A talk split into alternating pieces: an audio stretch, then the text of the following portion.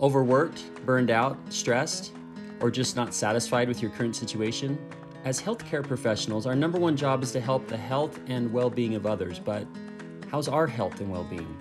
How about this? Time freedom, financial freedom, a virtual clinic? On each episode of Healthcare Mavericks, we'll talk about what it means to practice on your own terms. If you want time and financial freedom, know how to create a virtual clinic, remove the blocks that are holding you back, you're in the right place. We are only one good idea from massive success. Let us help you find that one good idea. Hello, Healthcare Mavericks. This is Dr. Clifton Brady, and today I hope you'll indulge me a little bit. Um, this week, my dad would have been 71 years old, and uh, I just want to talk about the lessons that I've learned from my dad. So, he would have been so 71 years old so he passed away uh, 2013 so he was turning 60 and i remember talking to him a, a couple months before maybe a month before didn't know he was going to die uh, soon and i just thought dad isn't 60 awesome? And my thought process at the time was okay so you've got more wisdom at least i believed he did then when i was a teenager i didn't think he had any wisdom but he did now um, he's had a lot of experience, life experiences to you know to help him and help others. Um, you know, he had some financial challenges at the time, but he he was handling it pretty well, and he had a little bit more time freedom as he was working through things, um, grandkids, and uh, just life in general was pretty good for him, even with his challenges. And I thought about other sixty year olds that maybe didn't have financial problems. Um, and things like that, but with the grandkids, wisdom, and and I'm thinking, wow, when I'm 60, that's going to be a whole new rebirth for me. Um, I had made that decision. Now I'm I'm not even close to that yet, which is fine, but um, that's what I'm working towards, so that I can have uh, that life that I saw that I thought he could have and um, anyway, so that that was one of the thoughts I had for you as you were considering whatever age, if you're 60 or 70 or you're still in your 30s, um, what is it going to look like 5, 10, 15 years from now? And what do you want to be doing instead of what are you doing because you think you have to? So here's some of the lessons I learned. Um, go through these and uh, thank you for indulging me as I share with you uh, uh some memories of my dad. So, first one is what is mine is yours and what is yours is yours. So literally, if I walked up to him and go, "Oh, Dad, I like your shoes," he would he would if he was at his house, he would kick them off, push them over, and they were mine. And then at some point that night, he'd go get some other shoes or just stay in his socks. So I had to be careful what I complimented um, him with his clothes. It wasn't every time, but it happened a lot where it was it was you know material things were not important to him. He worked really hard and made some good money throughout his life. But uh, and I'll talk about that here in a, a, minute about how he was able to do that. Um, another lesson I learned, but uh, but stuff wasn't important. I remember accidentally scratching one of his his cars, a really nice car, with my bike handle because it was exposed that metal on the on the side of my bike, and uh, he didn't get mad. He didn't get angry. Um, my sister reminded me today that she had backed up into his, that same car, really nice car, and it didn't uh, it did face him. He didn't get mad. He didn't get super angry. Uh, I remember getting in trouble two times. Yeah, I'm one of those obedient kids where I just didn't step out of the line at all. And one of them was because I was disrespecting somebody else. Um, I didn't. Um, I, I, I was driving out of the the cul-de-sac too quickly, and uh, he chased me down. and He was pretty upset about it because I might have endangered somebody else. So he was very respectful that way. Um, I kind of skipped to the end because that's one of the ones I talk about later, but uh, uh, that's that's who he was. So, uh, freedom, true freedom is ability to create. So I was talking about his businesses. He did make pretty good money in the home building industry.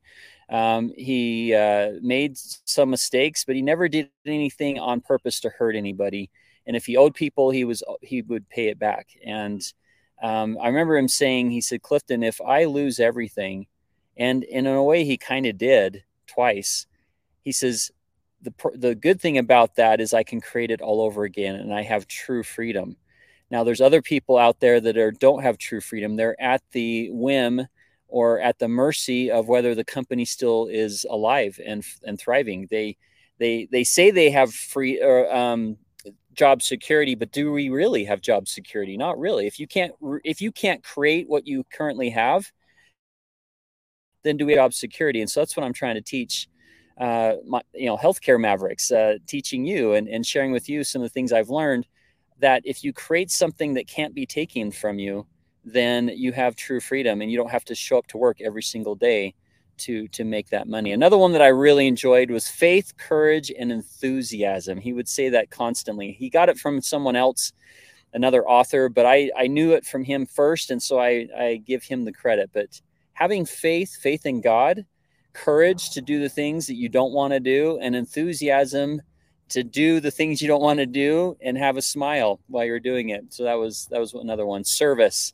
constantly looking for opportunities to serve other people. We would have Fourth of July uh, morning breakfasts right by one of my uncles had a home right by one of the parade routes, and so he'd show up there early and he would have tons of ketchup and tons of uh, eggs and tons of hash browns, and, and he just bought everything, and we just unloaded the car and started feeding as many people as wanted to eat.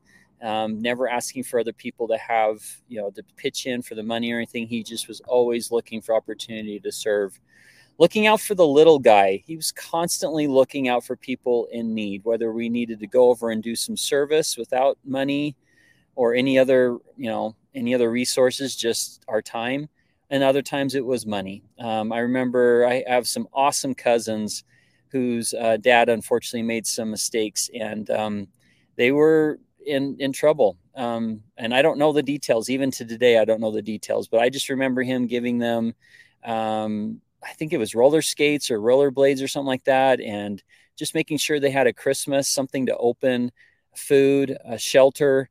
Um, that was him that was totally him and he was constantly doing that for lots and lots of people and and those cousins are, are really good friends uh, even to today and i just love them and, and i know that they have a big part in their heart for for my dad. Constant he was always making jokes so if something was getting a little bit too serious he would say something. He had amazing timing. He wasn't a comedian but he just had that wit that made you laugh made you smile and had some humor and i was great super grateful for that connections, constantly connecting people. He always had a guy that he could refer. And I, I, can remember to this day, I would just be sitting there and all of a sudden I have this phone in my face. I'm like, uh, hello?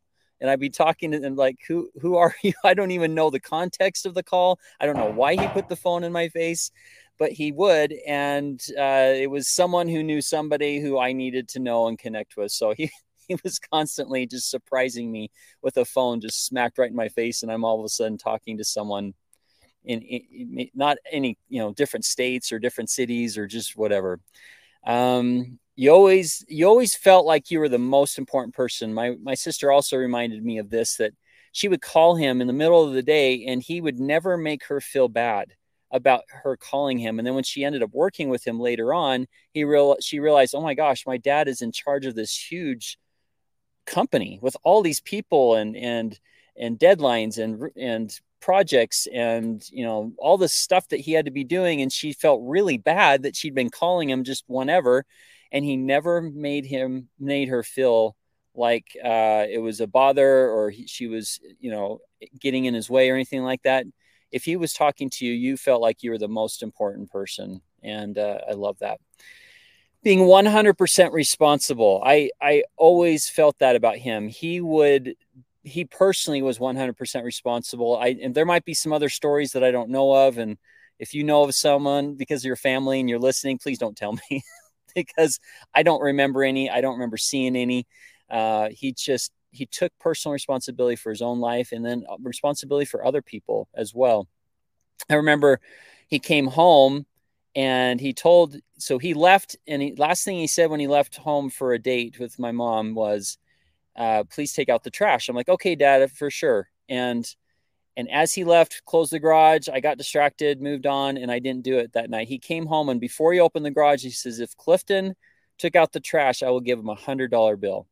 Because he knew i would forget i guess and that i wasn't responsible for enough in that part of my life and sure enough, the trash wasn't moved. And he told me the story, and I never forgot that. And of course, I never forgot to take out the trash. He ne- I never got the hundred dollar bill, but um, I, am grateful that he would teach that lesson to me. And then I already talked about respect, that he uh, that he showed great respect for for people around him. So, anyways, um, ah, boy, started getting a little bit emotional thinking about him. But uh, you know, happy birthday, Dad! 71 years old. I know that you lived a good, rich, full life. You blessed a lot of people, and I'm grateful um, for your life, and I'm grateful that I have the opportunity to, continue your legacy of service, of having faith, courage, and enthusiasm, and improving people's other people's lives as best I can. So, anyways, again, thank you for indulging me to share a little bit about my dad on this anniversary of his life and celebration of, of what he meant to me